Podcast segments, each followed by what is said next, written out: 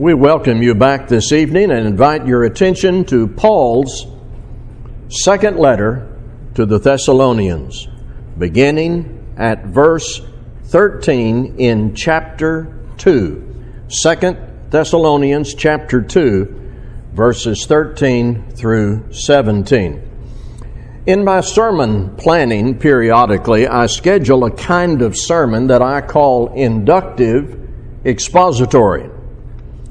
And that simply means we read and study the selected text together without announcing a topic or giving a thesis statement in the beginning.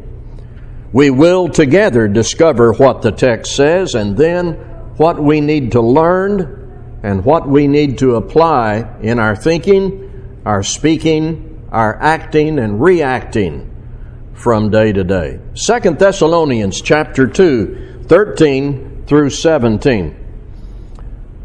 But we ought always to give thanks to God for you, brothers, beloved by the Lord because God chose you as the firstfruits to be saved through sanctification by the Spirit and belief in the truth.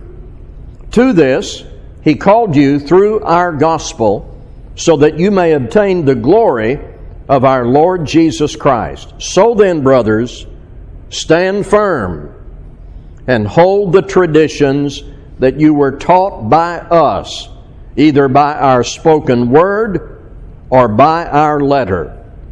Now may our Lord Jesus Christ Himself and God our Father, who loved us and gave us eternal comfort and good hope through grace, comfort your hearts and establish them in every good work and word. Here's a good way to get started with any passage that you want to read and work on and understand. Ask yourself after you read the passage, maybe several times and perhaps from several translations, is there a word or a phrase in this paragraph, this passage, that seems to capture the main idea? Now, you may not pick that up the first time through. But you read the passage several times, and maybe it will help from other translations, and you may change your mind in the course of that. But you're looking for a word or a phrase that captures the main idea, and then you can use that as your starting point to dig in and find out what else is there around that. Well, when I read this paragraph, what stands out to me is the imperative phrase stand firm in verse 15. So then, brothers, stand firm. Now, having that fixed in your mind, look around in the context to see what else is attached to that imperative phrase. What is the context of it? What leads to it? What all is said there about standing firm? And so, uh, Dennis, will you read this? No, not really. I'm just making the point from the display on the slide. Is there some reason given for Paul to say, brother, stand firm? Is there something here that connects to that? And there is. Please look with me back at verse 9. And back at verse 9, it talks about the coming of the lawless one who by the activity of Satan comes with all power and false signs and wonders. Now, here's what we're going to call that we're going to call that a threat. Paul is writing to Christians in Thessalonica and he informs them of a threat, something they need to be aware of and alert to that is ahead. Now, here's the context of all that, and you pick this up in the chapter in 2 Thessalonians 2. There were some in Thessalonica who had been told that the Lord's coming was imminent, and that's all they needed to be concerned about. Well, here in chapter 2 of 2 Thessalonians, Paul is saying, while the Lord's coming is certain, there's something else that's going to happen before that that I want you to be alert to. And in the earlier verses in chapter 2, Paul describes an apostasy, a falling away from the faith. And he speaks of a man of lawlessness who would come on the scene and certainly be defeated by Christ, but damage would be done. The weak would be deceived. Those not fully committed to the truth and therefore vulnerable would be deceived. Those who were straight on rebellious would be subject to a strong delusion. This man of lawlessness would proclaim himself to be God, and those who followed him would be condemned. So Paul describes this falling away in the verses that come before verse 13. Part of what we're doing here in the context is sometimes called proximity. What is close to that word or phrase that helps you understand what that's about? Well, here it is. Paul is saying, you have heard the Lord is coming and that's all you need to be concerned about. Paul says, no, there's something else you need to be concerned about that will be before the Lord comes. And that's the lawless one who by the activity of Satan will come with all power and false signs and wonders. So, in view of that threat, what must Christians do? Stand firm. So, our choice of the main idea or the key phrase in the paragraph seems to be justified. There is this huge threat ahead, and Paul warns them in advance of this falling away and that leads to the imperative phrase stand firm. So at this point, we're ready to take another step into the text. Let's consider what comes along with this imperative to stand firm. What is it that helps Christians stand firm? What realities cause Christians to stand firm against the activity of Satan in whatever form that activity may take. I want to call attention now within the passage to three things that are attached to this imperative phrase. Number one is gratitude. The writer says, We give thanks to God for you. Now, this is Paul thanking God for the Christians in Thessalonica. It would help them stand firm against threats. And it helps us stand firm against threats when we know there are people who appreciate us and thank God for us. It gives you a sense of not being alone when Christians express appreciation for one another, when prayers are offered and encouragement is spoken or written. I think Paul, in modern society, would be the kind of person who kept stationery and thank you cards on his desk, and he would use them frequently. He would write to Christians and say, Thank you. And he would tell Christians, We thank God for you, and I'm praying for you. Now, it doesn't make all your troubles go away, but it helps you bear up under your troubles. So Paul didn't just say, All right, stand firm.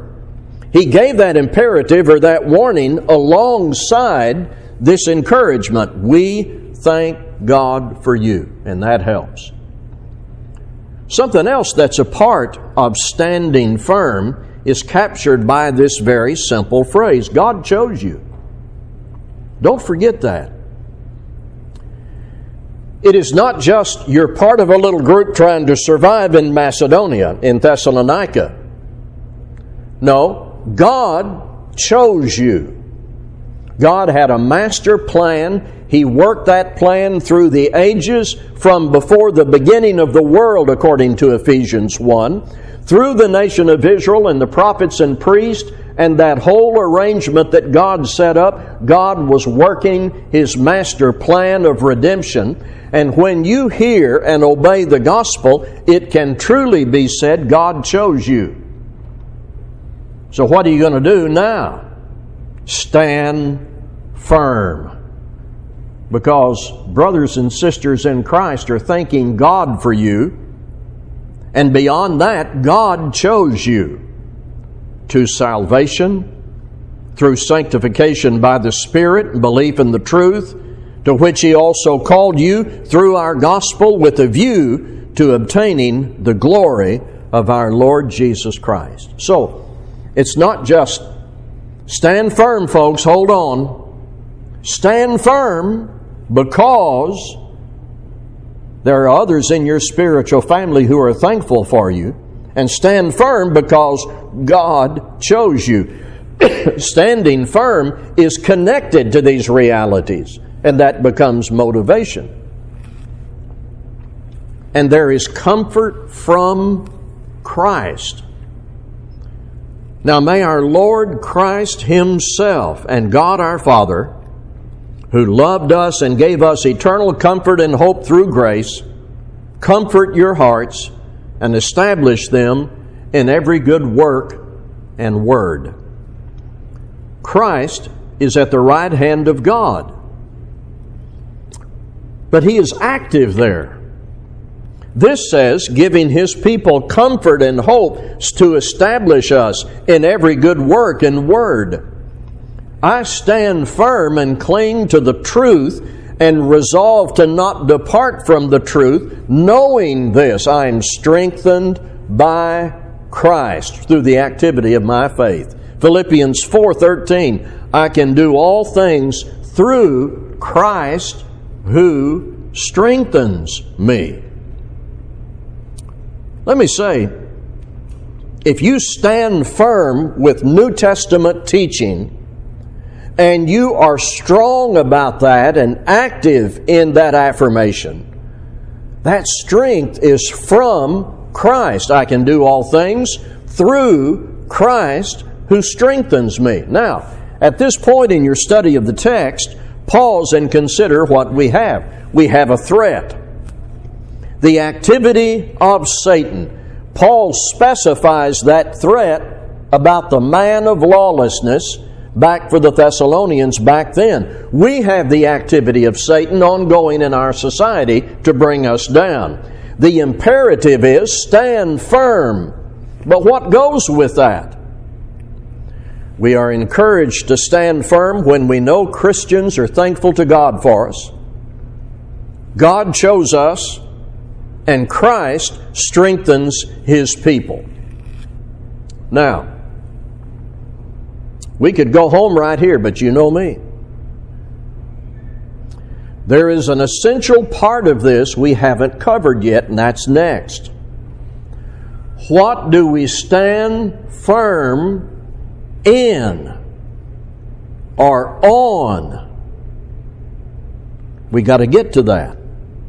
Verse 15 Stand firm and hold to the traditions that you were taught by us, the apostles, either by our spoken word or by our letter. Now, that's our next step into the text. But now we need to be really clear what are the traditions? They're well identified in the verse, but let's talk about it this is not about expediencies and methods and judgments and customs that God has left us to come up with. There are innocent traditions that develop in the course of congregational life and personal life. I'll give you a couple of examples. With rare exceptions, when I preach and teach, we talked about this at lunch today when I preach and teach, I wear a coat and tie. I dress up. That's my tradition. Holding to that doesn't really have great spiritual value and protect me from sin or plunge me into apostasy. It's a personal thing with me. It's my tradition, not written in the New Testament. It's a judgment that I make. Here's another example. Here at Laurel Heights, we meet on Sunday evenings at 5, and that could be called our tradition. If we met at 445 or at 510, it wouldn't project us into apostasy or protect us against sin because it is something we've exercised our judgment about. It becomes our tradition in the sense of something God has left us to decide and to generate. The traditions referred to in 2 Thessalonians 2:15 are from God. The teachings handed down from God through the apostles. The traditions that keep us from sin and in fellowship with God written in this book. They are called traditions because they are intended to be transmitted from generation to generation. They're not in the same category as a preacher deciding to wear a suit or coat and tie every time he gets up. They're not in that category. They're not in the category of when we decide to meet. These are teachings handed down from God through the inspired apostles written in the New Testament, and they're called traditions because they are intended to be transmitted from generation to generation. Whatever threats of apostasy and lawlessness and worldliness face God's people in whatever age, our defense is always to stand firm in the traditions, holding to what we've been taught from God that's been revealed in this book. It was not enough for Paul to just say to the Christians in Thessalonica, okay, folks, stand firm. He put that in the framework of a context. He associated standing firm with gratitude the promises of the gospel and the comfort and strength from Christ for his people. And then he made it clear what they were to stand firm in the instructions given through the apostles. Now remember the context the insidious influence of lawlessness that was at work back then in Thessalonica, the province of Macedonia, the Roman Empire, the activity of Satan intended by Satan to undermine the cause of Christ, steal disciples away, and insert corruption into local churches. Paul says, Don't leave the teachings we gave you from God. Stand firm in the traditions. Why? There's some reasons given. We are grateful for your faithfulness, Paul said to them. Remember that God chose you through the gospel, Paul said to them. And remember that Christ strengthens his people. So then, stand firm in the instruction you have through us from God. Listen again, and then I'll have some final comments. But we ought always to give thanks to God for you, brothers, beloved by the Lord, because God chose you as the firstfruits to be saved through sanctification by the Spirit and belief in the truth. To this, He called you through our gospel so that you may obtain the glory of our Lord Jesus Christ. So then, brothers, stand firm and hold to the traditions that you were taught by us, either by our spoken word or by our letter. Now may our Lord Jesus Christ Himself and God our Father, who loved us and gave us eternal comfort and good hope through grace, comfort your hearts and establish them in every good work, and word. Let's talk about the Bible. The Bible is not just obligation, imperative, prohibitions, and warnings one after the other. The Bible is all of that, but there's context. There is the highest kind of motivation attached to all of that. Realities that enable us to remain faithful to all of that. Things that we need to be mindful of about our obligations and the imperatives of Scripture, the prohibitions and the warnings. We do our duty, we give heed to the warnings, we stand firm, knowing these things. Faithful Christians are thankful to God for us. God chose us, Christ strengthens His people to be engaged firmly with the teaching given. These are reasons, these are motives to stand firm in the traditions handed down to us from heaven, written in Scripture. That's why we do what we do here preaching and teaching from the text of Scripture. Nothing else will do, no substitute, no supplements added by men, just the Word of God. Whatever threats, we may face now, whatever temptations, whatever storms or persecution, we can stand firm for these reasons with the hope of a perfect eternal outcome. Take that with you into your week. Let's be standing as we sing.